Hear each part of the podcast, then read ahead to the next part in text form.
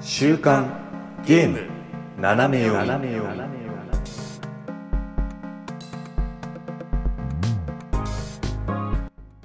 皆さんこんにちは9月14日週刊ゲーム斜め読みですこの番組はゲームに関する最新のニュースをざっくりとご紹介その中で個人的に気になったニュースは尺を取って好き勝手語ってしまおうというゲームの最新情報をざっくりと知っておきたい方におすすめの番組となっておりますパーソナリティは私シュナイダーとすみです。よろしくお願いします。お願いしますいやー忍耐だやっぱりやっぱ忍耐なんだよ。うーん結局ね そううん、私まのあ、盛りね、そんなね、盛り上がることはないよね。うん、私の心を癒してくれるのは結局忍耐だったんだっていう。うんうん、ほ今ん、回ね、うん、たくさんだけどあっという間だったですね。うん、本当にね。なんかさ、いつもながらにこの40分はさ、なんかすごいあっという間だよね。でも、振り返ると、すっげえいっぱいありますね。ねえ、本当にね。なんだろうね、やっぱ情報量、何相対性理論みたいなことこれは。ああ、楽しいと、うんぬんかんぬん。うんぬんかんぬんみたいな。そう。 なんかね、仕事とかそういうのはこれを、この長ね、感覚で過ぎてほしいんだけどね、個人的うにんっていう形で、はい、もうはい今回はですね、もう忍耐一色っていう形でやっていきたいなと思っておりますので、はい、振り返りを。はい、今週もね、よろしくお願いいたします。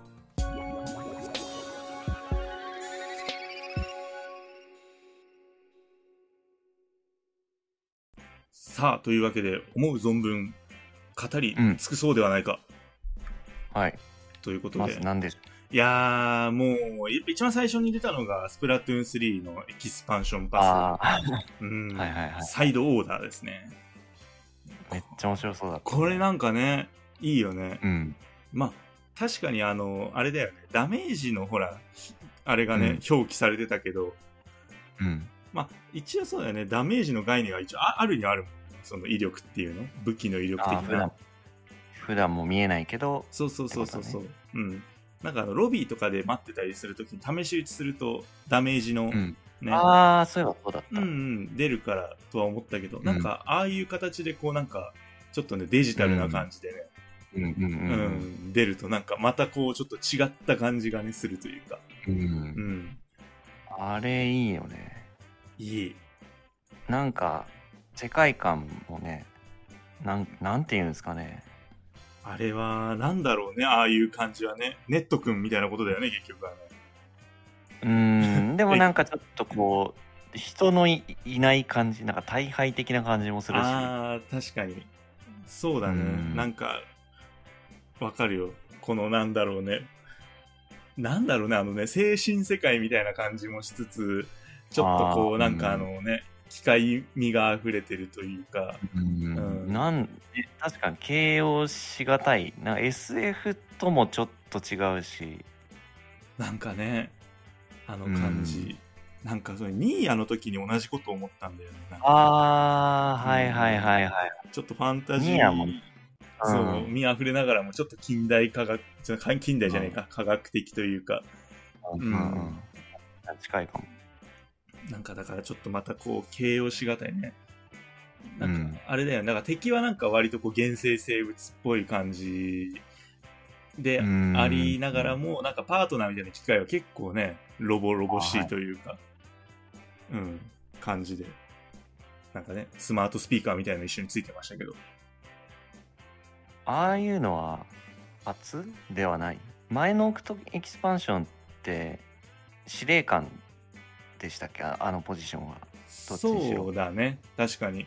前はでもそあう、ー割となんかこうストーリーモードのなんか延延長感があったというか、うん。今回割となんか新しい感じもするけどでも「飯田」っていうワードが出たりそうだね、なんかね、知り合いみたいな感じのことを言ってたけど、うんまあ、タコはタコなのかなっていううんそうだね感じで、まあ、うんすごい楽しみだなっていう、なんか来年の春以降、こうーん、いいよ、全然、待つ待つ。だってなんかね、やっぱフェスとか、その、イベントが多いから、う、うん あの、いっぱいね、待てるよね、あの、ビッグランとか、バイトチームコあ他のンテストとか。うんうんうん。展開がいろいろやってるからねね。で、イベこれンだけを待ってわけじゃないというト。そうそうそう。イベントマッチとかね。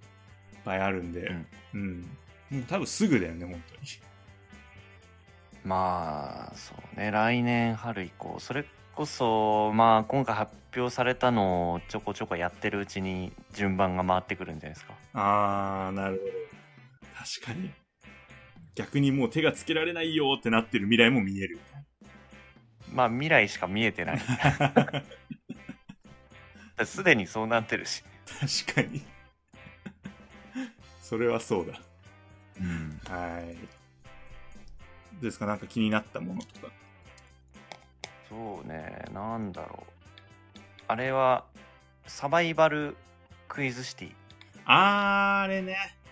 あれはちょっとね PC で先行で出てたのは見てああ面白そうだなって思ってたんでね。これは、なん、なんか普通にそう、俺はなんかてっきりこうクイズ的な側面が強いのかなってすごい思ってて、うんうん、あの、そのクイズノックがなんかその生放送かなんかでプレイしてるの見て、そう、うんそれでなんか楽しく見たんだけど、結構アクション、アクションしてるよね。なんかねアスレチックみたいな感じなのかな俺がなんか見たことあるやつだと最初にクイズが出て、うん正解するかえっと間違えるかでうん。うん。ルートが違うんで確かあー、なるほど。 正解するとあの成功者のルートを行けてでクイズ間違えた人を邪魔したりするんだよあー、なるほど。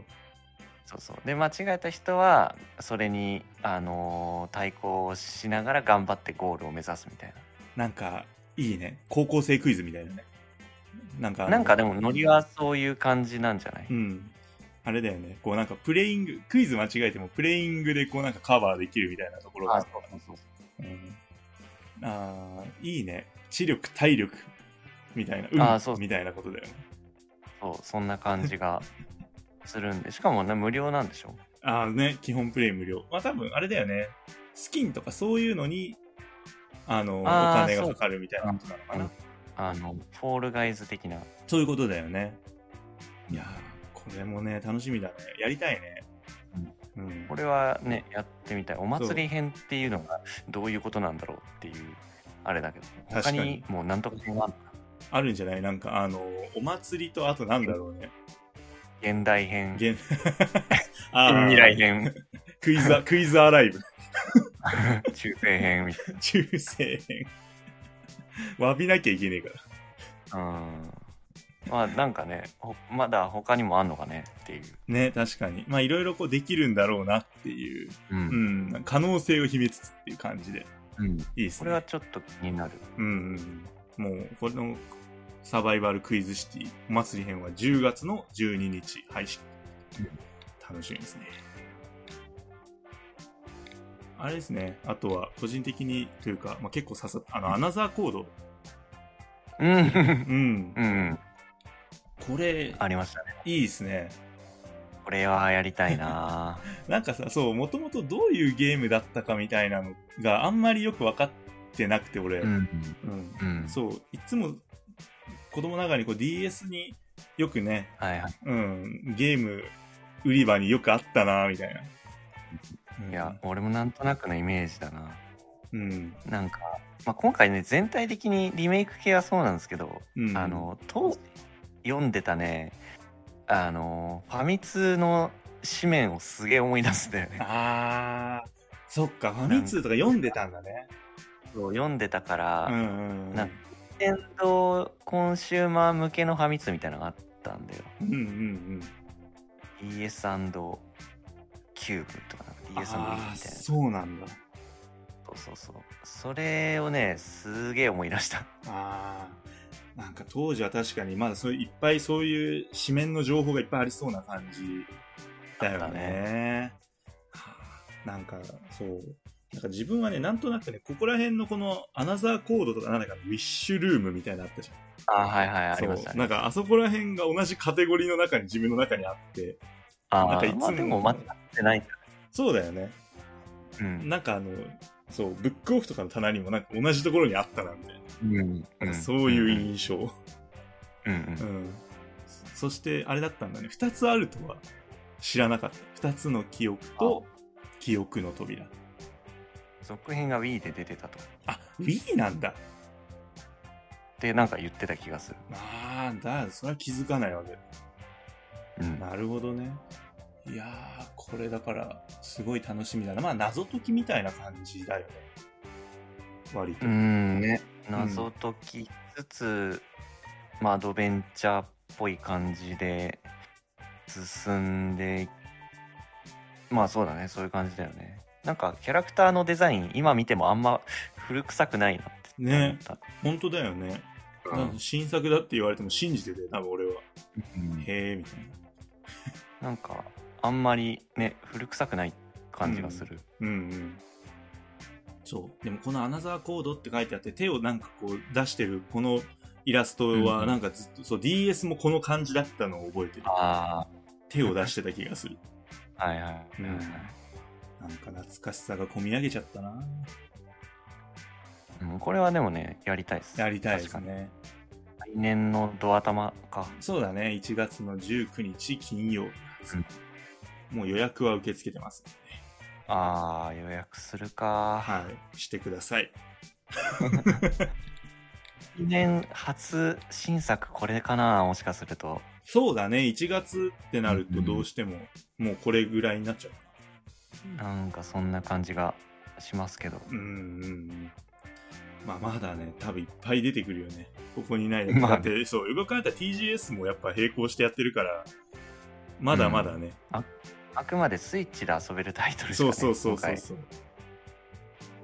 ちょっとまだね期待値がまだまだあるからうん。さてあやっぱこれは言いたいねこれプリンセスピーチショータイムねああ。 なんか、ビジュアルいい感じでね。ねよかったねうん。なんちょかっとこうんう、ピーチのジョブチェンジ的な。そうだね、ちょっとこう、確かに。なんかその、あれだよね。マリオとかがさ、その猫だ、タヌキだっていうのに、こ う、なってる中で、この人はうんちゃんと職業的な部分に、そうそねう、。すごいフォーカスしてるというか、なんか、これだけスタイリッシュなんだけど。うんうんうん。いいよね、なんか。そう。これあの、忍耐の方の同時視聴でも言ってるんだけど、あの、うんやっぱアクションがね、その都度変わるっていうのが、うん個人的にはすごい高評価というか、う。うんん飽きのこないゲーム性ってやつじゃないのこれみたいなっうん。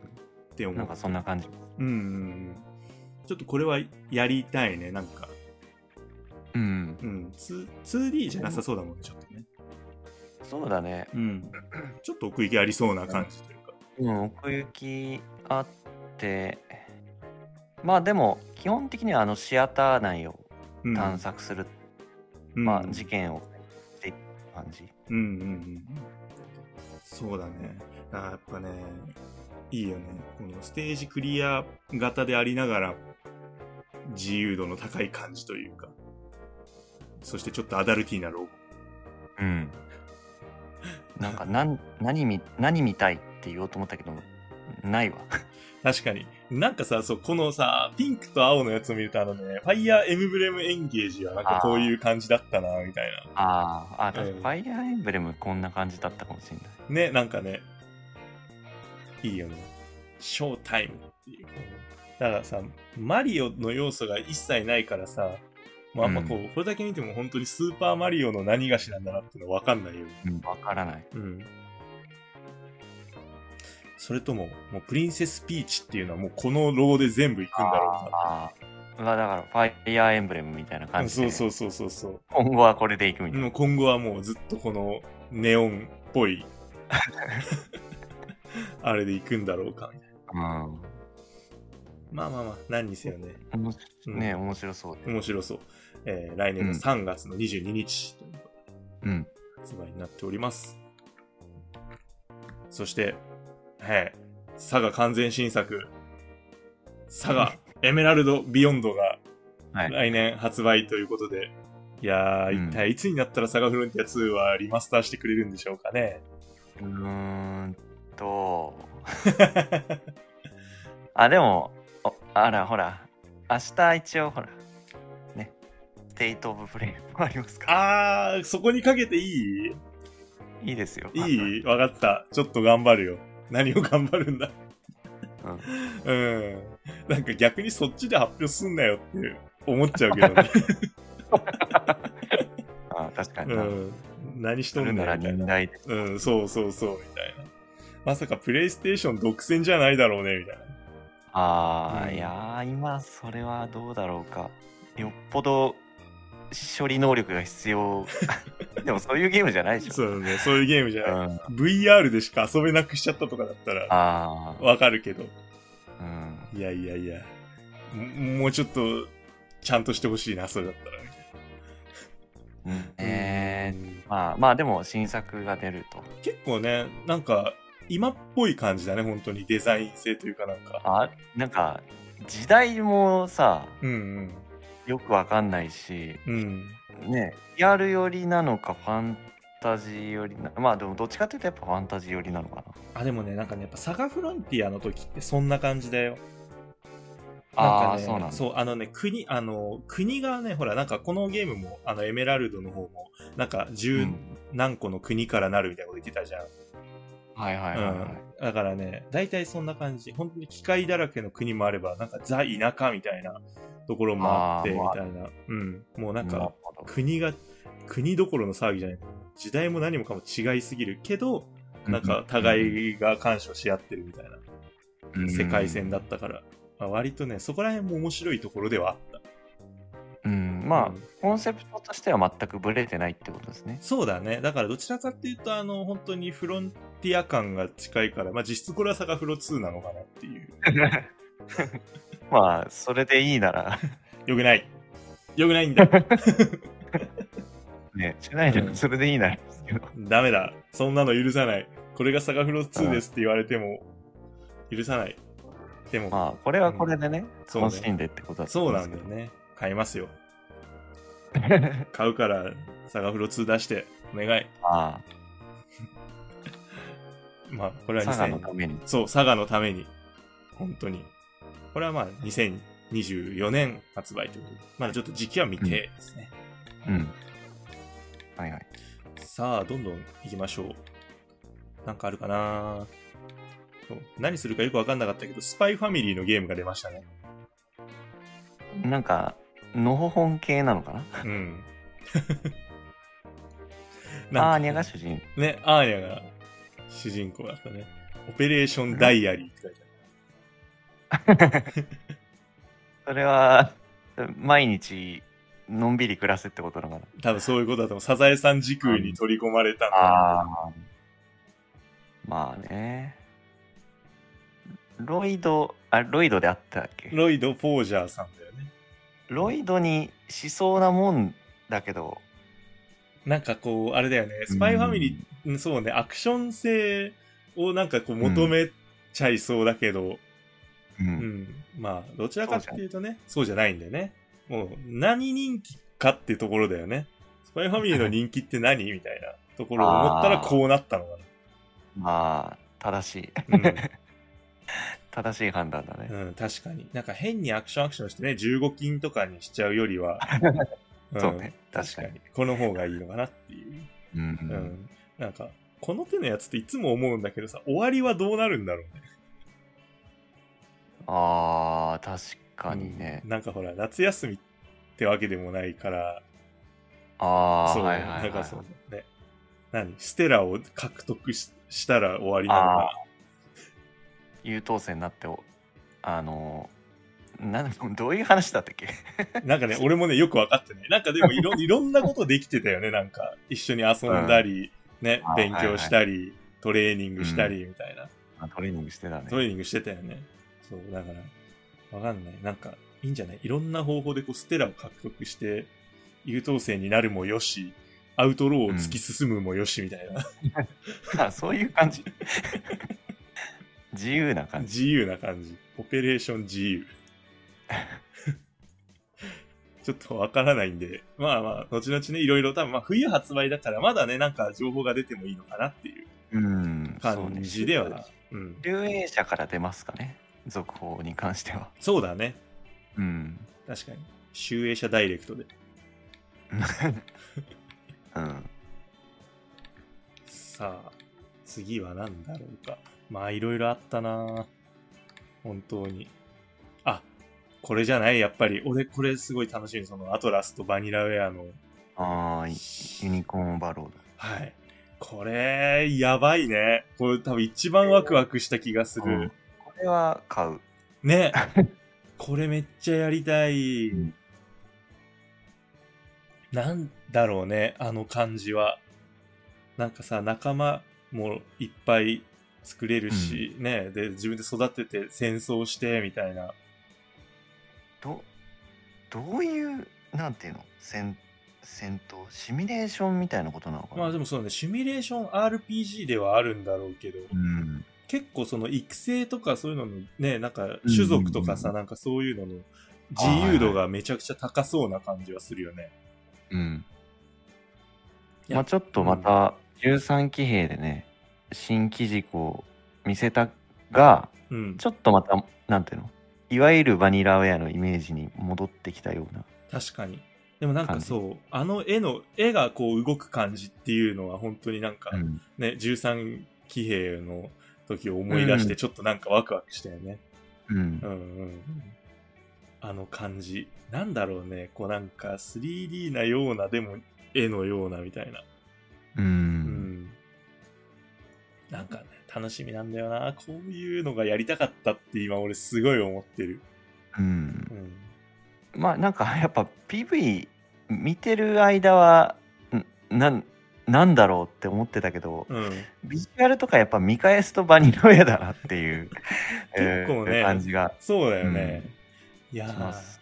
うどっん、中までちょっと分かんなかったっていうかなんかスクエニ系なのかなっなて思った思った。だからそう、俺タクティクス、あの、思っフたァイナルファンタジー的あなね、そうそうそううんそうそうう、ん、うんことなのかなって思ってても、ねうん、違いました違いました。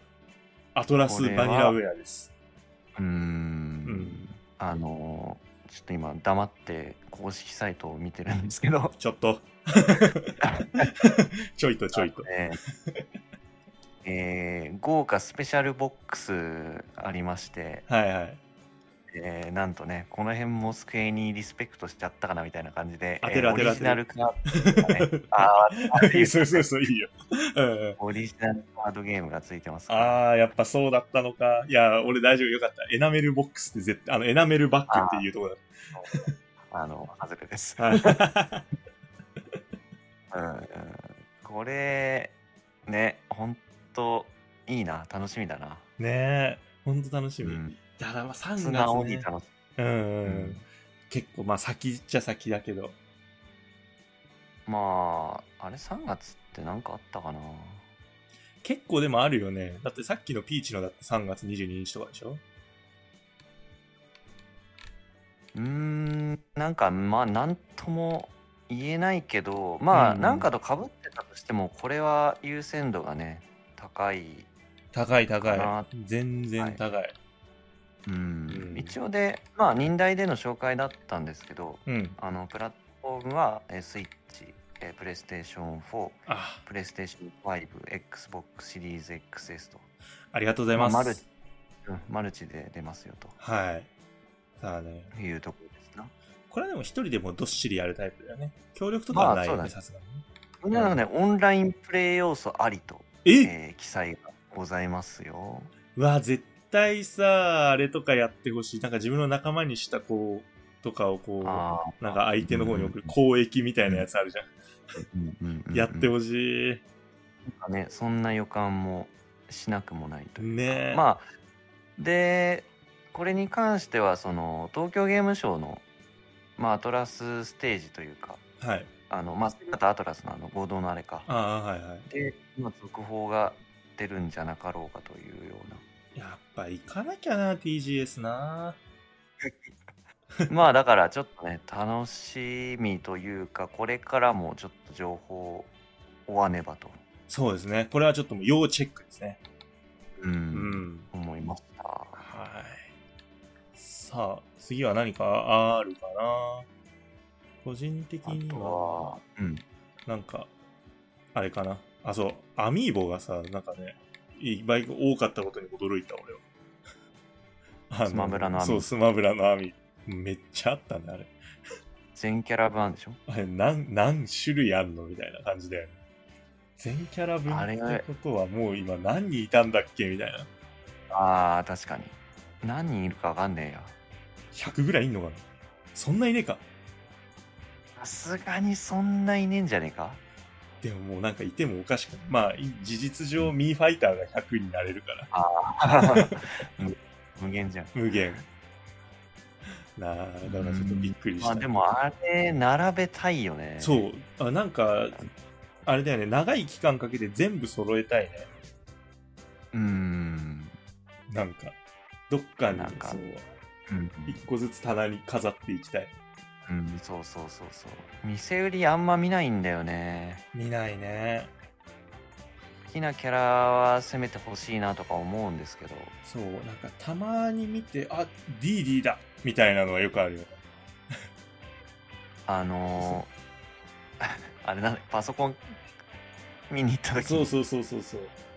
ドンキーとメトロイドのエミ ーが置いてあってどういう組み合わせだよみたいなあれしかなかったよねドンキーとエミーしか置いてなかったそうそうそう そう。なんかそういう感覚で全部揃うといいな、みたいな。ああいう感じであー集めてって。ああ行く先々にあお前ここにいたんかみたいな、うんねみたいな。なんか、それこそあれみたいじゃん。スマブラのストーリーモードみたいな。 あそういう遊びなんだあれそういう 遊び。そういう遊びだったそう、品薄のアミーボを回収していく。あうんあの並びでエミーが置いてあるとなんかドンキーの登場人物っぽいっていう確かに。な名んか前,、ね、名前だけどね。ありそう。エミーコンボみたいえな、えエミーコングいそう。あ、いいな。ちあれ、ちなみにアミーボ、なんかこう、結構持ってる。アミーボはうちはねスマブラのジョーカーとうん。あとウルフリンクがいますねおーミドナと一緒に いいじゃん。うちね、あの、トゥーンリンクと村人がいるかああそうなんだら。うん。頭身近いなみたいなそう。 そういうやつばっかり。自分の使うキャラだけ、なんか持ってるみたいな。あーあーそうか俺あんまスマブラがどうこうっていうかねなんか普通に欲しくて買ったんだけどいいね。あ結構な。なんかうんいろんなソフトで使えるからね、エンゲージとかでも使えたしあ、そういえばそうあだのヤゾね。うんそうそうそそううかそうか、ティアキンも使えたね。そうそう、うんウルフリンクをねあの掲げるとあの肉をめっちゃ落としてくれるんだよねだ怖いからこれリウルフリンクが取ってきてくれたのかなみたいあな、あ、そそうだよね。そっちだよね。うん。ウルフリンクがなっちゃったのかな 猟奇的すぎるなんで1日1回 怖いよもう、もう頼む、やめてくれみたいな。フライウルフリンクの肉が支給され てるのやばいでしょ怖え。 さあ、怖くなっちゃったんで、次に行きましょう。ああはいこれだ !F099! ところ で、99?99? 99かないやー。なんつっていたっけ、や俺もう忘れちゃった。F099 の方がかっこいいから、いいんじゃないかな。絵の力が強すぎてなそうなんだよね。なんか、面白かったよ。マッチングの時もめっちゃなんか機体がなんか渋滞みたいなノリで、はいはいうん、ぐちゃぐちゃしてたのが面白かった。これ、あれはいい、うん、いい。すごいやりたい。うん、もうできるからね。なんだったら今やってんでしょ、みんなみたいな。ああ今ね、うんそうそうね、我々が今、必死にね、感想を話してる間 にも、みんな F099 をやって楽しんでるから。うんそれでいいんか正しいんだよね。プレイヤーとしては正しい姿だと思います。合ってる合ってる。よかったねっていうん、う。いやー、ねいい、うん、いうんい、いいよ、なん本か当最に。初新作なのかって思ったけどあーね、なんかそう、この状態からリメイクの画面に映るのかなみたいな演出ね。かと思いきや、うん。う違いました普通にいいゲームですねえはいんテトリスの流れだよねそうだねテトリスとあとなんかもう一個99あるよねなんかああパックマンかな あそうだそうだそれだうんいいね。あこういう形で昔のゲームがリメイクされるっていうのはなかなか面白い試そうね、み。うん。うん、もはや別芸感もあるけどまあ割と楽しそうなんで確かに。なんかいいね。シンプルなゲームをオンラインに落とし込む最良の方法だったんだね、これがね。誰が思いついたんだろうねねえ、本当だよね。すごいいきますんこれいきますよってそう、絶対思ったよ。多分本人も気づいた時めっちゃニコニコだっただろうね。 あっつってははちょっと可愛い感じでね。はい。さあ、あとは何かな あの個人的にね、あれも、うんデイブ・ザ・ダイバー。あー寿う司、ん、寿司屋さんゲーム そう、寿司屋さんゲーム。なんか、ね、寿司屋としての側面は結構、ま あ、うん、一部うん、みたいな、なんかだっ割てと、自う分でねん、釣りとか漁とかやるんだよねそうだね。なんか、ちょっとこうなんか過剰な演出が、こう、バカゲー感をこう誘ってる感があるというか。うんただなんか割としっかりしてそうですけどね作りとしては、ね、なんかそう硬派に見せかけてみたいなのがいいよね、うんとっつきやすさもありながらね自然、うんやっぱりその魚を取って寿司にして接客もしてたもんねあなたもねうん何でもやってる何でもやってたねああいいなこういうのお前本当にハマっちゃうと時間泥棒なんだよねああこれもなんか PC 先行でまあ存在は知ってたんですけどうんうん食べるんでよしって感じでいやーこれ楽しみですねうんさあさあさああとは何かななんかもういっぱいあったんだよななんか気になるのありますあとはそうだなヒットボクシン グあーフィットボクシングはあの発売日だけが僕は気になってますけど 発売日が3月の7日ね。いいの初音ミ ク、ミクと一緒にエクササイズって言ってんのに、3月7日だから、 うん、いいのかなって、多分みんな思ってるだろうね。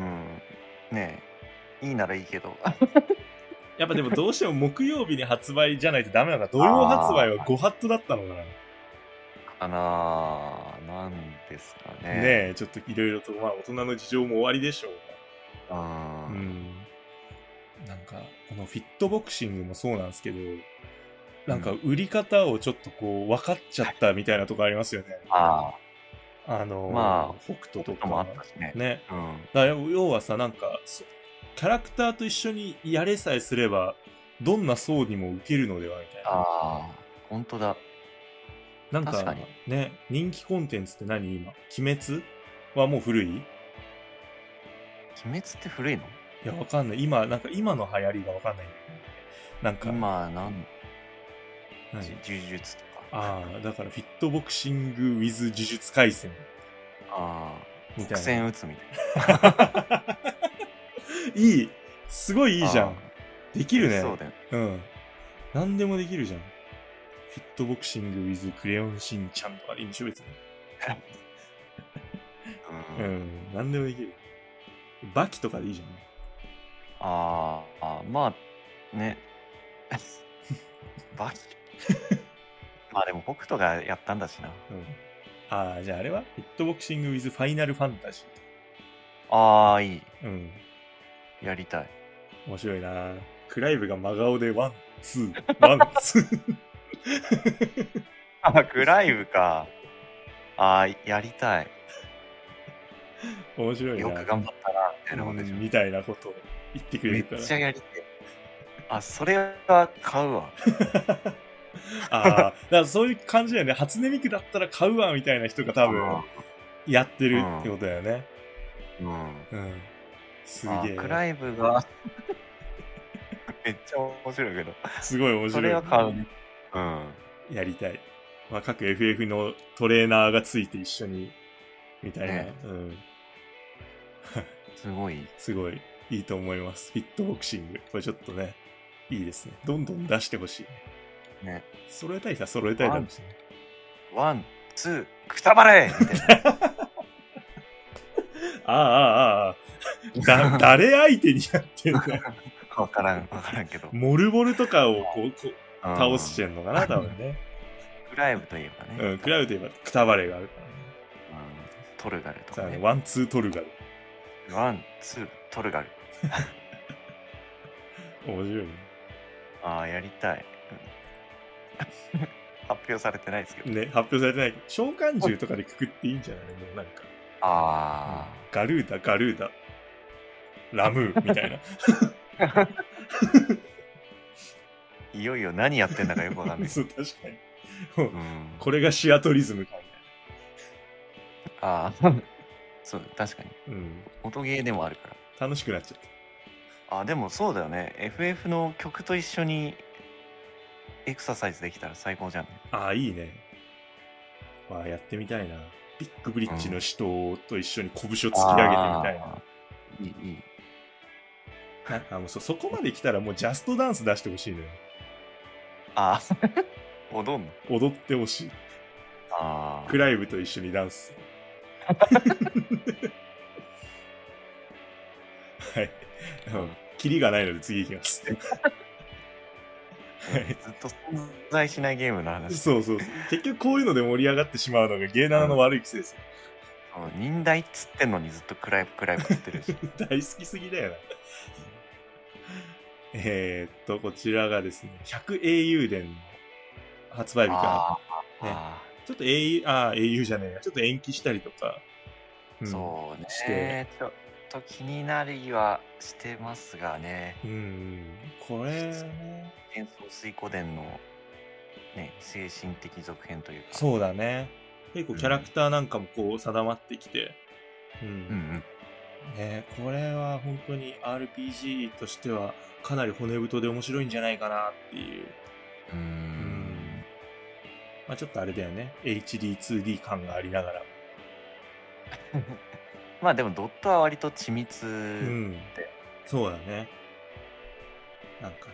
そう。でもああいう感じ、ちょっと懐かしさを感じながらも、こう、今っぽいキャラデザで、こう、うん RPG ができて、まあきっと遊びやすいんだろうな、みたいなのも、うんまあ確かうに、ん、思いつつ。すごい楽しみな作品ですね、これ。うんそしてね、発売日が4月の23日まあ、だからユニコーンオーバーロードが終わってるかどうかと。ああ、そっか。1ヶ月ちょいぐらいか。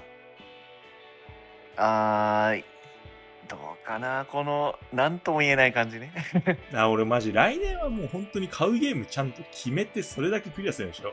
何でもかんでも買うのやめよああ大人になっう。大人になります。たあこれが大人になることなんでしょうかとここで。あ分からない確かにゲームを こうゲームを狙い定めて買うことが大人なんですかそうなんですよね。ちょっと他のポッドキャスターさんたちに教えてください。僕は大人なんでしょうかうん、まあでも本当ね来年のあなんというか前半割と固めてきた感じもありつつ、そうだね。うん、前まあでもなんかねあのさ前半でも言ったけど6月のダイレクトのちょっと延長感もあるというかうんうんうん。確かに。ここで紹介してたのの続報があったりうん。あの6月で言ってたやつの発売日いつですよもう近いですねみたいな話は割と多かったかなそうだね。もうすぐ発売っていう方のラインナップで、結構がっつりね、あ、そういえばこれあったな、みたいなのが、ううんん、あったりして。そんな感じでしたうんね、うん。いやー、なるほど。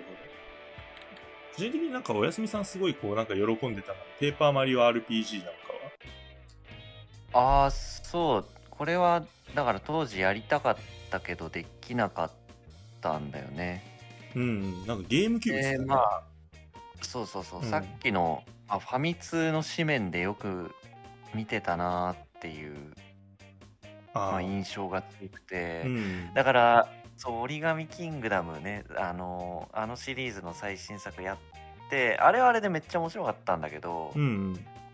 あんまりああいう風にこうクリボーが仲間になったりうん。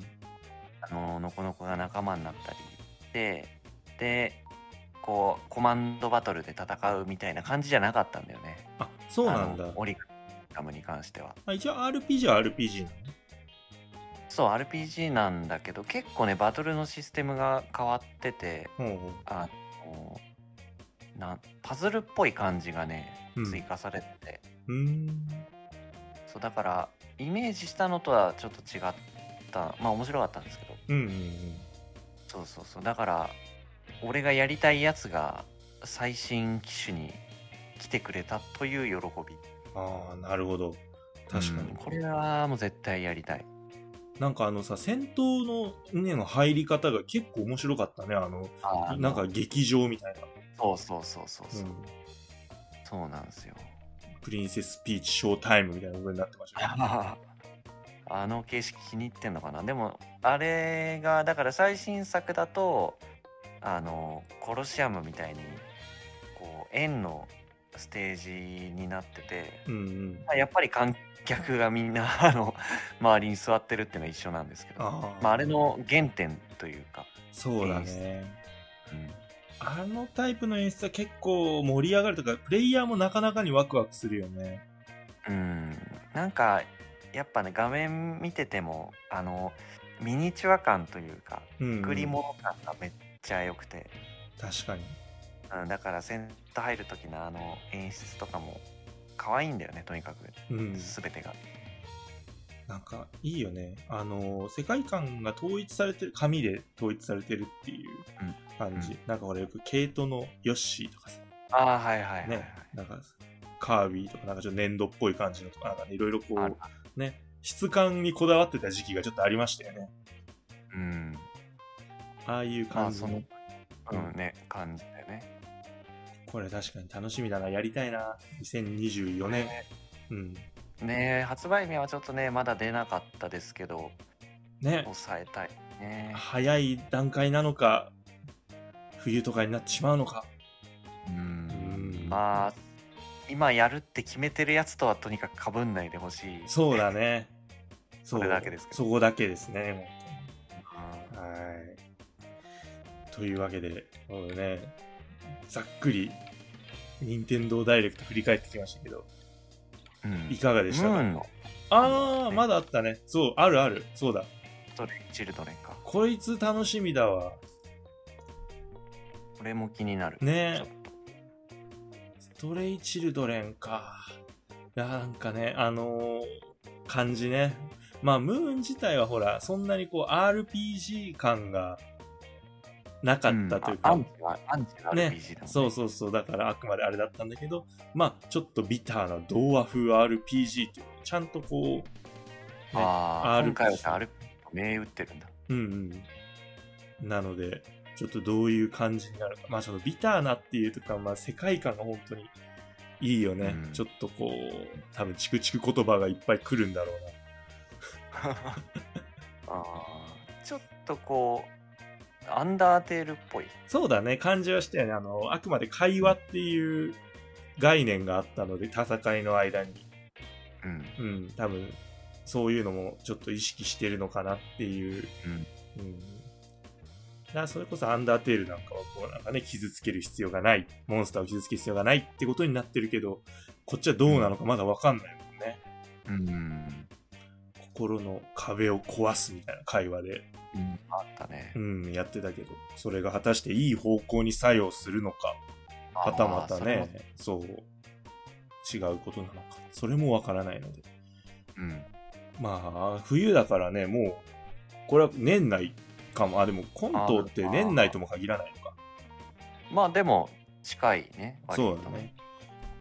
だから、ちょっとこれもね、やりたいね。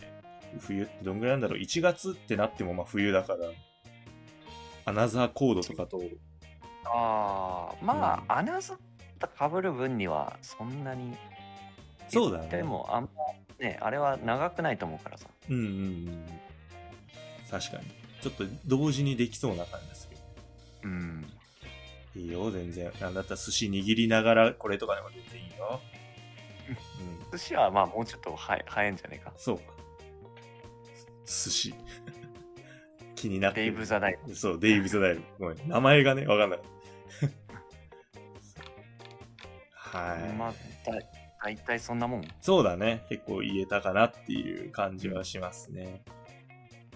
まあ、本当にこうやって見ると改めて見ると盛りだくさんですね。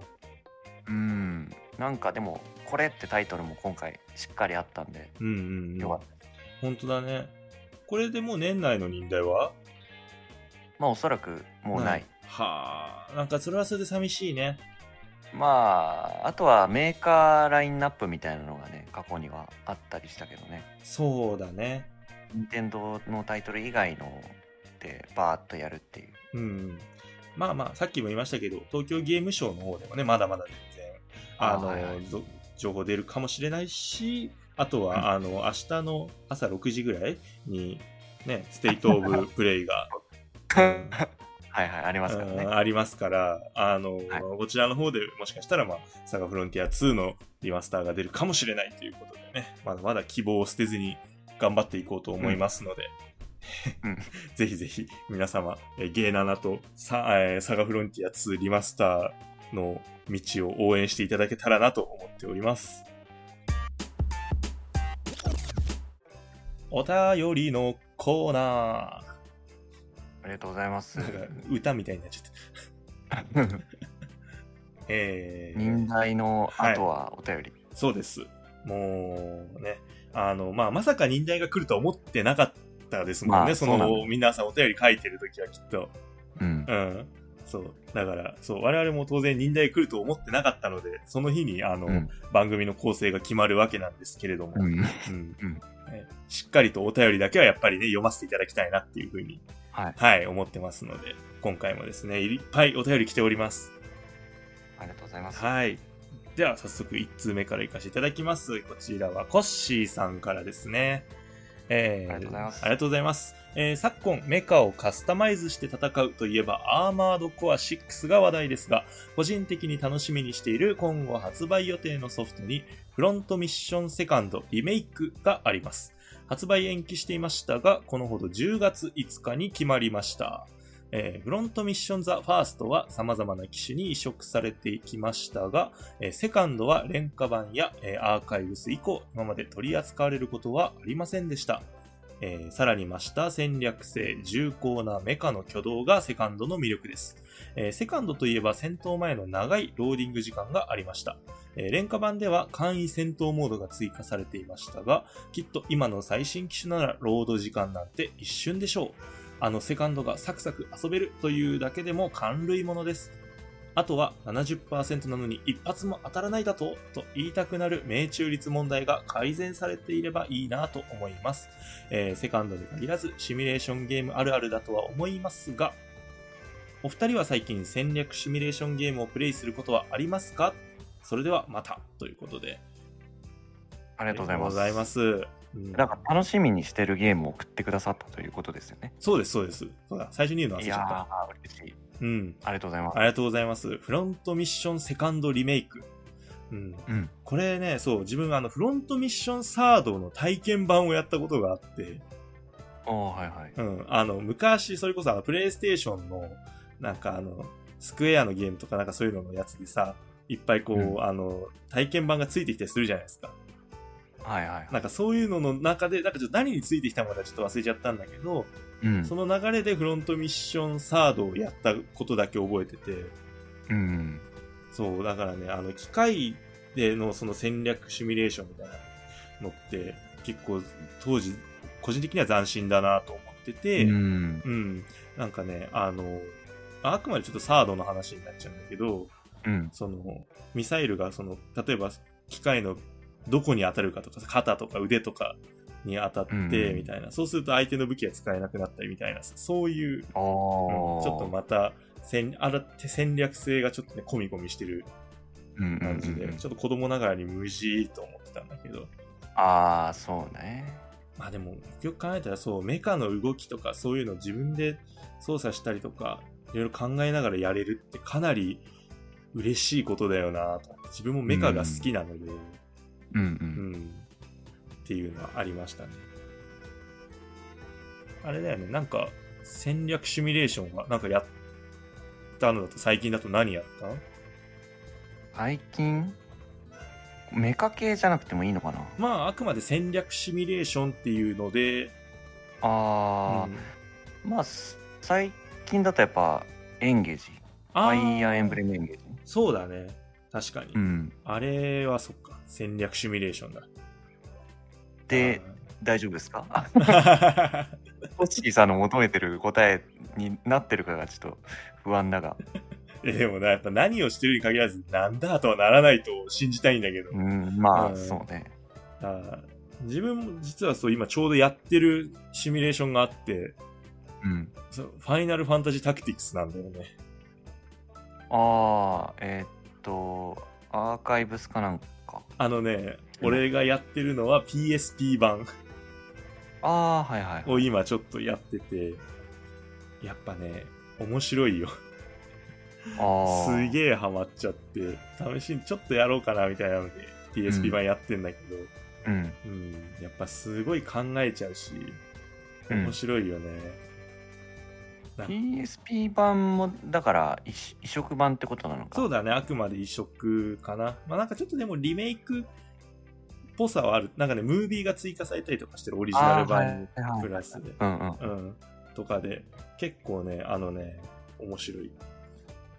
あと何だったかななんかね、誰かが出てたんだよね。なんか、ちょっと忘れちゃったけど、なんかね、キャラクター、なんかど別の作品のキャラクターが追加されたりとかしてて、はいはいはいはうんいなんか熱いよね。クロスオーバーみたいな。うんうんううんん、っていうのもあってでこのそれに通じてなんだけど70%なのに一発も当たらないだろうみたいな当たらないだとっていう命中率問題はね、あの FF タクティクスでも割と健在で、ああはいはいそう85%なのにとかっていうのが、ああうん、割とあるまあやっぱあるあるなのかなこれねなんか本当に70%なのって思うのあはーまあた確かになんか100切るともうそその時点で割と不安みたいなそうだよね本感当じにがあるかもしれないね。あそうゲーム内におけるパーセンテージへの不審率は異常なんだよ、うん、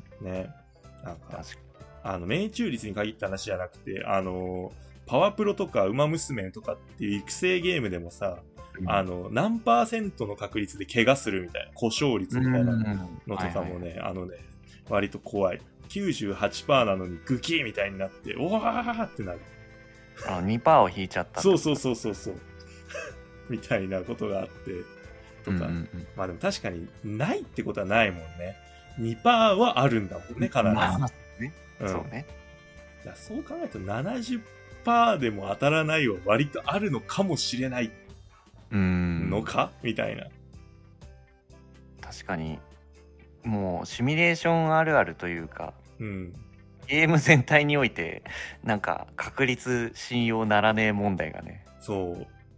あるある。本当に。まあ、あとうん。あごめんいいよあのね、自分の中でその、ちょっとした、あの、シミュレーションやるときに決めてるルールっていうのがあって、うんあの、自分が勝手に、あの、あれなんだよね、評価をつけるんだよね、ユニットごとに。うん例えばなんだけど肝心なところでミスしたらそいつへの評価値を1下げる、うんうんで逆になんか思わぬところで例えばガードを発動したりとかクリティカルが出るとかなんかそういうことしたやつはし評価を上げていくのうんでこう物語が一段落ついたりするじゃん、うんってなった時にあのその評価値を見てドラフトじゃないんだけどあの順番をつけていくの、あーあーなるほど、うん、であのー特に「ファイナルファンタジータクティクス」とかそういう系統のゲームってどうしてもね人がめっちゃ多くなるんようん、そうね。そう。あの、汎用ユニットってやつ、いわゆる。はいうんはいはい。が多くなるから、1軍、2軍ができるの、そうなるうんうんうんと。うん。っていうので、あの、で、1軍、2軍が形成されるとどうなるかっていうと、あの、1軍で戦ってた結構いいやつが、突然ミスを乱発したりとかうん。うん。すると、お前、この次ミスったら2軍だからなって自分の中で思いながら、そうやって、案の定ミスって残念だよって言いながら2軍に落とすみたいな。なんか、実際もそんな感じかもね。そう、あのね、なんかね、そんな感じがする。プロ野球、あのー、プロ野球スピリッツのマイライフみたいなことを延々としてるんだけど。あなんかね、面白いです。なんか自分でやってると、なんかちょっと面白く、勝手に管理者みたいな、ーう。うんん、側面が出てきて。 まあ、ロールプレイですよね、一種のね。まあ、これもこれでね、そう。 どうしてもね、愛着の枠は開かないが出てくるから、ちょっとね、そう。あうあ、んでもあくまでね、人の生き死にがかかってますからね。うん僕はちょっと厳密にやりたいなという。うん。そんな、そんな自分の中のシミュレーションあるあるを今ちょっと語らせていただきました。いや、あのだからあれですよ。このお便りを拝見して一つ思ったのは、 はい。フロントミッション・ザ・ファーストはさまざまな機種に移植され移植されてきましたがうん。セカンドは廉価版やアーカイブス以降今まで取り扱われることなかったとうん。それがこの度うん。リメイクとして出ると、うん。ね、サガフロも本当だよ。あるんじゃない本当だよね。フロントミッションがあって、差がフロントミッションがないのはおかしい。そう似てるし似てるし。 うちのセカンドはいつだってことだよね、要は。そういうことですなるほど。コッシーさん、ありがとうございました。生きる希望を見出しました、私はこそうれにそう。いうことそういうことですなるほど。ね、僕はそう思いましたコッシーさん、多分今、ひねってるよ、また。なんか、うん俺の言いたいこ とって、そうじゃねえんだけど、みたいなちゃんと読んでないうんみたい な、い大丈夫です。ちゃんと読みましたんで。ということで。やでもね、はいありがとうございます、はい、ありがとうございます。確かに、フロントミッション。これを機会に、いや、ちょっとやってみたいなっていうのはあります。やっぱサードも面白かったなっていう、ああそう、はいはいはい印象があるんで、自分の中、記憶として。10月5日、ね、名探偵ピカチュウの1日前です が。ちょっとやってみたいなと思いました。ありがとうございます。ありがとうございますでは続いてのお便りいきましょう。こちらはラワさんですね。ありがとうございます。えーペルソナが大好きなので一番楽しみにしているソフトはペルソナ5タクティカです。えー5のキャラや世界観が好きで、えーシミュレーション RPG は FF タクティクスと魔界戦記ディスガイア2以外にやったことがないので、ジャンルとして自分にとっては新鮮な経験になりそうです。えーペルソナ3リロードももちろん待ち遠しいです。えー最近逆転裁判にはまり、大逆転裁判と逆転裁判1、2、3をクリアしたので、えー来年発売予定の逆転裁判えー4、5、6も絶対にプレイしてみたいなと思います。その前に逆転検事をクリアしようかなということです。おおーありがとうございまんす、ありがとうございます。こちらも図らずともシミュレーション RPG。そうだねうん。そうだね。次にやるのがそう僕もあの5のタクティカかなってさっきのお便りの時点でちょっと思ってたんですけどああ、そうだね。確かに。そっかそっか。まあ、5のキャラや世界観が好きっていうのは大いにわかりますよ、本当に。うんうん。あの、ちょっとあれをやったんですよ。なんだっけ。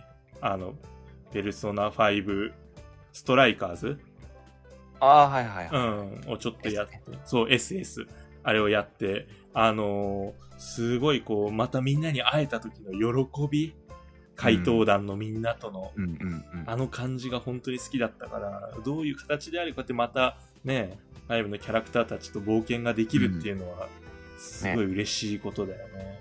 楽しみ今回の忍耐でもねちらっと取り扱われてたけどそうだね。うんやっぱ画面見るとあテンション上がりますねうんうんうん。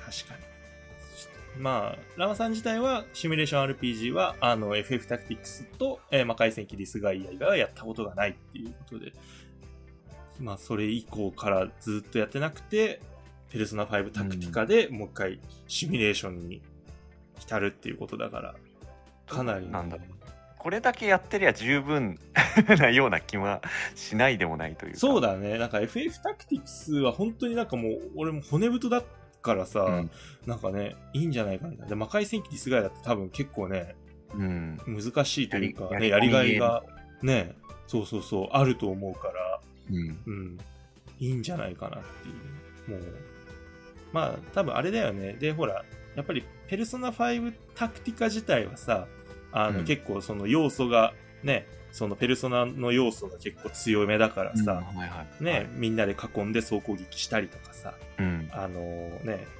敵の弱点ついたりとか、うんうんうんね、そういうのがあると思うから、これはこれでまたちょっと考えることがあって面白いんじゃないかなっていうう。んね独特の要素がいっぱいあるよね。ただの、あの、なんていうか、シミュレーションじゃないというか。うんうんうん。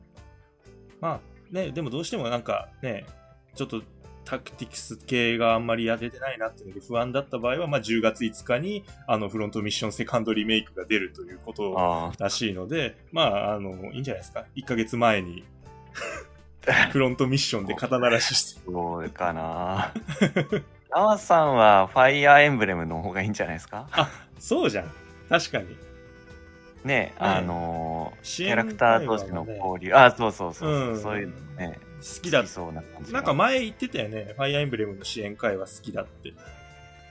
前回のお便りでなんか言ってもらったような気がするので、ああーうんそっかのーそうだね、そういうのも込みだと確かにいいかもしれない。うんまあわかんない、もしかしたらフロントミッション、セカンドリメイクもメカ同士の支援会話があるかもしれない。そっか適当なこと言うの。どうなんでしょうか、うん。まあまあ、もしあれだったらコッシーさんが直接ラワさんに勧めてくれるでしょああ、そうなのか。う。うん、できるできる。コッシーさんならできる。うん。えー そして、えー最近逆転裁判にはまった。あーいいですね、嬉しい。今、ちょっと暑い。熱い、熱いね。大逆転裁判と逆転裁判123をクリアした。ああ、いいですね。で、そう、逆転裁判456も絶対プレイしてみたいな。あ、じゃあまだ456がやったことがないっていうことですね。まあぜひぜひ。いいお客さんだ。いや、本 当に、カ本プコン的に本ね。当にいいお客さんだと思う。いや、ワン、ツー、スリー良かったでしょカプコンの人。カプコンの人になる今から。 本当にいいよねって思って、そう。えーで、逆転検事をクリアしようかなって言ってくれてるんで、いや、もう。モチベが相当高いですね。高いよね、確かに。逆転裁判1、2、3やって、そうだね、大逆転裁判もやったらもう逆転検事しかないですね、次は。うん。まあ、いろいろ派生作品もね、うんあるにはあるんで、例えばね、あの、逆転裁判 VS レイトン教授みたいな、あーありましたね。うんうん、のもあったりとかして、うん、とか、まあ、あとはあれですかね、あの、カプコンの格ゲーとかによく、なるほどくん出てたりするんでうんそれも全 く別のゲームのような気もするけど。あーラーさんがなんで逆転裁判にはまったのかなっていうのをうん個人的にすごい予想したくて、うん多分あのなるほどくんと迷いちゃんの絡みからはまったんじゃないかなみたいああ、そのキャラクター同士のあれながあそうそうそうそうそうってこと。うん俺今あのそのなるほどと迷いあのなるまよっていうんだけどうん。あれ俺もめちゃくちゃ今ハマっ てて最ラーさんのそうそうかわかんないで しょ。なんか同志みたいになってるけど。きっとそうに違 いないっておおオタク特有のああ、きっそうなんとだラワさんもなぜ逆転裁判にはまったもしかしたらね推理的な要素がやりたいっていうのでやってくれたかもしれないけ 関ど係ねえ。うんそうかもしれないけど俺はなるまよなんじゃないかって勝手に思い込んでるかああ、そうか。ら、うん、そうだったらお返事くださいということでそうじゃなくてもください。そうだねそうじゃなくてもねそう楽しみにしているソフトまあいろいろ出てくると思うね今回忍耐がね、うんあったのであこれ楽しみだなみたいなのがあったら例えばもうコッシーさんもそうなんですけど、あのね、うんそうこれ楽しみですっていうのまた送っていただけたらちょっとね愛を語っていただけると嬉しいなとうん思いますんで,、嬉しいではいガワさんもですねお便りありがとうございますありがとうございます。ありがとうございますでは続いていきましょうこちらはレトロさんですねいつもありがとうございます、はいありがとうございます。はい、えー最近ゲーム系ポッドキャスト番組さん同士のコラボの波が来てますよねこれってゲーナナさんがきっかけ作りをしたような気がしてすごい流行りの発端になる番組だと少し羨ましい感じで見ています、えー私の長男と、えーの対話の話親子ですごい盛り上がっていてえーその時の名前はどうするとなり、長男が大好きな星のカービィの開発会社の春研究所さんの春で行こうとなりましたので、えーご報告いたします。えーここ数日毎日のように、いついつなのと言われているので、近々具体的に進めていきたいと考えています。その際はどうぞよろしくお願いいたします。ということで、そうなんです。実はね、こう我々が Q ちゃん Q ちゃんとね、あの、勝手に名前をうん。 呼んでいた、えーあの、レトロさんのですね、うん。息子さんですね、うん。えーとのですね、えー言っていいんだよね、これね、大丈夫で。うん。うん。とのコラボの話がですね、着々と今進んでおります。なんか、もはや、何きっかけでこういう話になったのかも、 ちょっさとだ曖昧ねなんですけど。ああ、そうですね。一応、なんとなく思い出して、あのーあれなんだよね。その、今の子の子供の、うんそのゲーム事情っていうのに疎いよねっていう話になったんだよね。ああ、そうはいはいはい。まあ、やっぱり我々も年を取りましたから、うん、ね。あのーまあ、テレビ CM とかもちょっとそんなに見なくなり、ああ、その辺うか。ん、ってなってて、じゃあ今の子供ってそのゲームの情報とか、ね、テレビ CM どういうのを覚えてんのとか、いろいろあって、うんうんうんね。っていうので、あの、まあ、ツイッターとかでもね、例えばヤビさんとかがこう、うちのがこういうの覚えてましたよとかっていうのあをあ、はいはい。いろいろくれたりしてたんですけど、今回ですね、それで、うあの、レトロさんの、えーまあ、はるくん、長男のはるくんがですね、えーうんなんとこのポッドキャストで喋ってくれるという、すごい よ、これ。ないや本ー当に、うん。本当に。なんか、近づいてきてるのかな、その時が。いや、これはね、俺めっちゃ楽しみ、本当に。うんうん。でねだってもういろんなこと聞けるしねあのーこれを機会にちょっともうはるくんにですねあのーまあ、今の子は何で遊んでるのとかさ、こうどういうゲームのとかってちょっともうゲームの質問をいっぱい考えたいなと思っていましてはいはい。ででですようんせっかくだからこれうをんやっぱちょっと我々だけがねウキウキしてるのはちょっともったいないなって思いますよねまあ、こんなことないからね。ないですよね本当に。はい。なので、こちらでですね、あの、質問を募集したいなとはい思います。えーは、はるくんにですね、聞きたいこと。うん。はるくんは今いくつですか ?10 歳かな。かなだから10歳の男の子が、今まあゲーム大好きな男の子に質問したいことがございましたら、ぜひ、あの、ゲイナナの回答フォームの方にですね、 うちにあの送るんだ。はい。お寄せください。もう、いろんなこと、何でもいいと思います。どれぐら い何でもやるよく ね。何でもや何るでもいよいと思います。いやー、はるくんの好きな食べ物はとかでもいいかもしれ ない、もしかしたらっていう。いやあーー、ゲームの話聞きたいな。ですよね。まあ、やっぱりここはね、ゲームの話。まあ、やっぱりね、うんそう、何のゲームが好きなのとか、そういう、まあ、個人的なのでも大丈夫だと思いますし、うんまあ、あの実際今、学校で何が流行ってるのとか、うん、はいはい。ねそうだよね。うんうんうんとか現時点でのはるくんの思い出のゲームって何なのとかねこういろんな多分質問多分俺ら俺が今なんとなく思ったのはそこら辺なのねうんうん。なんだけど、まあ、もしかしたらねちょっと皆さんはこう別々に何かこうこういうの聞いてみたいっていうのがうん。あると思いますんでねはい。うんちょっとこれをね募集したいなと思っておりま本す当またとないチャンスだと思そううんで。本当に思いますそれは小学校の男の子に小学校の男の子、小学生の男の子に、んそうゲームについて質問できるっていう、うん。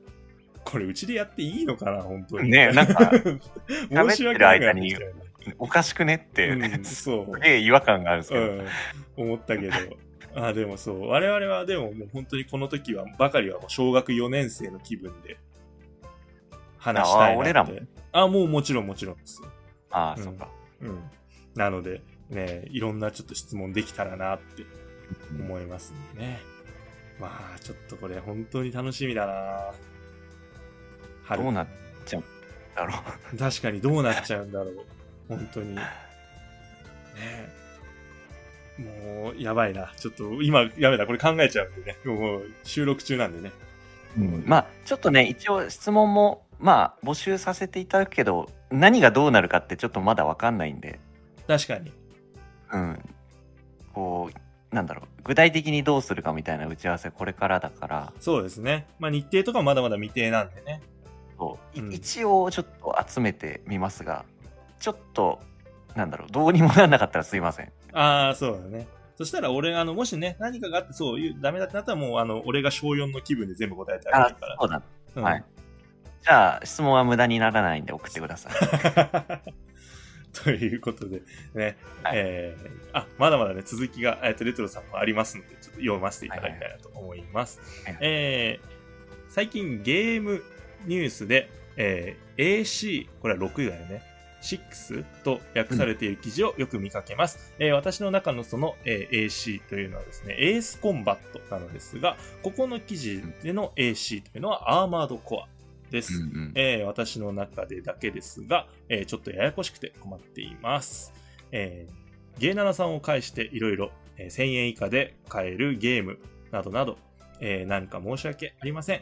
えーコッシーさんありがとうございます。ケロロブラスターに1票です。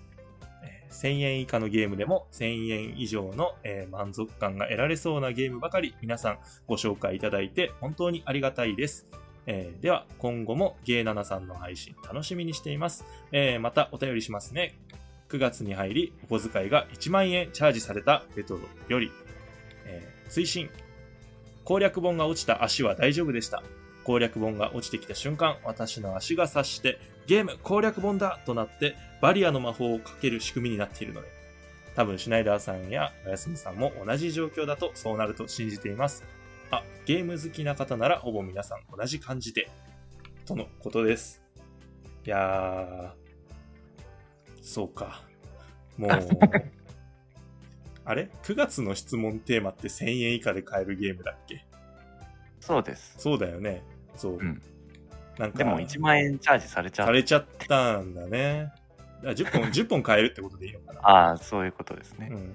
あの、いろい ろこの辺のくだり聞いてて、うんって思ったら、あの皆さん前回を聞いてください。 はい。そうです。ホッシーさんのケロロブラスターとかね、うん。前回紹介した内容なんで。うん、確かに。そうですね。もういろんな人がその1000円以下のね、ゲームをちょっとこう紹介してると思うんで、あの、うんもしかしたらレトロさんみたいにこう、ゲームの、あれが、お小遣いが1000円以下で困ってるって人がいるかもしれないんで、ちょっとそういった人たちのね、えー助けになると思うので、はいよかったらですね、ぜひ聞いてみてください。はい。えー攻略本が落ちた足は大丈夫だったって。よかった。それだけが失敗だったんですよ。ね。確かに。そう。あの、何も言ってないけど、ものすごい包帯ぐるぐる巻きで歩いてる可能性があったかもしれないうん。 もん。うん。ね。いいよね。そのゲーム攻略本だって足が察してバリアの魔法をかける仕組みになってるっていう。そのゲーム攻略本だってならなくても、そのなんか全てのものにおいて足に落ちてきたものはバリアをかけた方がいいんじゃないかろうかとうん、思うんちょだっけど。とトリガーがニッチすぎないかっていう 発動条件厳しくないですかみたいなうん、確かに。タンスのこう角に小指をぶつけるみたいなのは多分、あの、防げないからね。うん。あれそれバリア発動しないんでうん。条件揃わない、確かに。ああ、そう。あ自分はこの攻略本というのはあまり買わないの で、そうあんまりあの、急に冷めるみたいなそう、足に、足に落とすという経験があま りない。だけど、はい落としたことあるないですない。でも、はい落としたら痛いだろうね、あの、分厚いのはね。その森のはやばいと思やいまばすいけどよね。うんだからバリアがかかるって分かってたら、あの痛くないって分かったら、じゃあ、コシあのコッシーさんじゃねえや、レトロさんにどの攻略本が一番痛かったかっていうのをちょっと検証して もらって、耐久実験、耐久実験。うんうん。どれだろうね。ウルティマニアでしたガンみあーたいなことなのが、なんか痛みソムリエみたいな痛みソムリエ。この痛みは重いですねとか面 白いね。確かに。鋭いですねとかさそうだね。攻略本によってこう落とした時に出る、あの、痛みの言葉が違うかもしれない。うんドーンって落ちた瞬間、グラビデーって言うかもしれない。 う楽しい家庭だな、んちょっと楽しいよね。うんうん、面白いだろうなそういう。多分、お父さんがそういう感じでいてくれるから、多分もう、うんはるくんは幸せだろうよ。うんまっすぐゲーム少年に多分育ってると思うのでそうだね。どうかあのお父さんの足めがけて攻略本を投げる子にはなってこならないように。落とすじゃないもん投 げ投げてるこう落としに行ってるんだ落としに行ってるから怖いいやー面白いですねいいないやーそうはるくんね Q ちゃんじゃないはるくんねはいはいぜひぜひ、えーまあコラボ目指してこちら頑張っていきましょうということではいはーいいやーいっぱいお便り来ましたねありがとうございます本当に、本当にありがとうございます。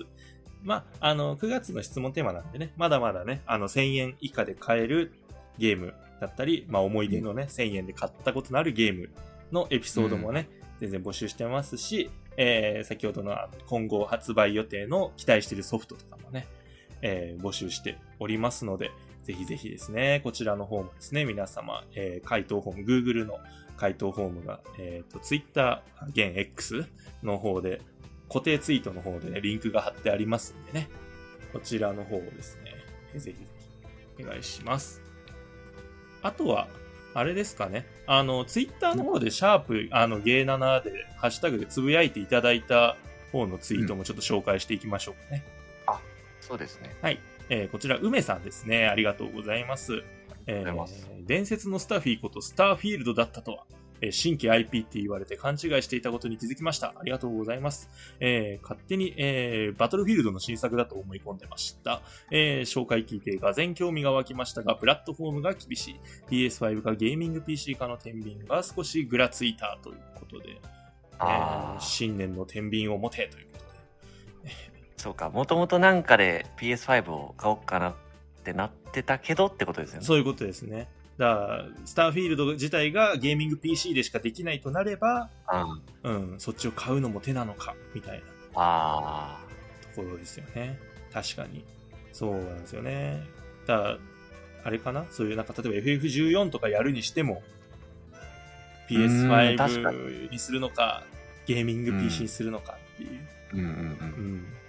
だからゲーミング PC ってやっぱちょっと高いっすもんね。ううんん。あと単純になんだろうあんま馴染みがなかったから確かに。うんそうなんですよね。うまあでどんなもも、んかってよくわかんないうん、まあでもいろんなものが確かに遊べるっていう意味ではゲーミング PC もありだよね全然、うんうん、予算が許せばとかスそうペースが許せばとかそういうことでうすかね、ん、とかとかっていうまあやっぱ日常生活のお供にもなりますしねゲーミング PC 自体は、ね、いろんなことできるようになったりとかするんで、そうそういったものも込み込みで考えたらってなると確かにまあでもぐらついちゃうぐらついちゃいますよね両方買えばいいんですよ怖い 怖いじゃんね、ぐらつくぐらいだったら、両方勝ち前だっていう。 ね、この人の財布事情、まるで鑑みない コメント。ちょっと俺らそういうとこあるよねあるよね、本当に。多分、人間じゃないよね、やってること。モンスターのそモれンスターのそれ。行いがモンスターのそうれん。ね。いつかこう、お金の神様に怒られるぞ、みたいな。うんうん。っていう感じで。えーありがとうございます、梅さはん。いすみませんありがとうございます、はいえーそうですね。こんな感じで、あの、シャープゲー7でつぶやいていただいても、あの、感想ツイートの方、こちらで紹介させていただきますので、こちらもですね、ぜひ、えーお気軽にツイートではなく、ポストしていただけたらなと思います。はーい。というわけで、いやー、忍耐といい、お便りといい、すごい、盛りだくさんでしたまね。た超ボリュームになっちゃったなっちゃ った。んなったけどすい全ませ部んねうん、すいませ んね、本当に皆さんの貴重な時間を。本当に。当にね。なんかね、タイムテーブルつけといてあげたいよね。あ あこっからがお便りですんで、へえへえ、みたいな。まあ検討します検討します。はい。ね、まあまあまあ、でもやっぱりお便りいっぱい来てもらえるのね、すごい嬉しいですし。うん。うんぜひ、ね、皆様からのお便りお待ちしております。はい。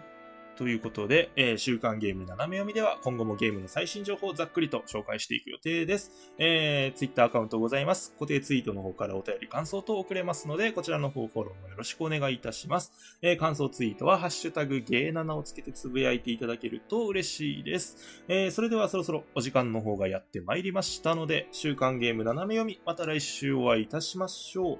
お相手は私、シュナイダーと、おやすみでした。はい、それではまた。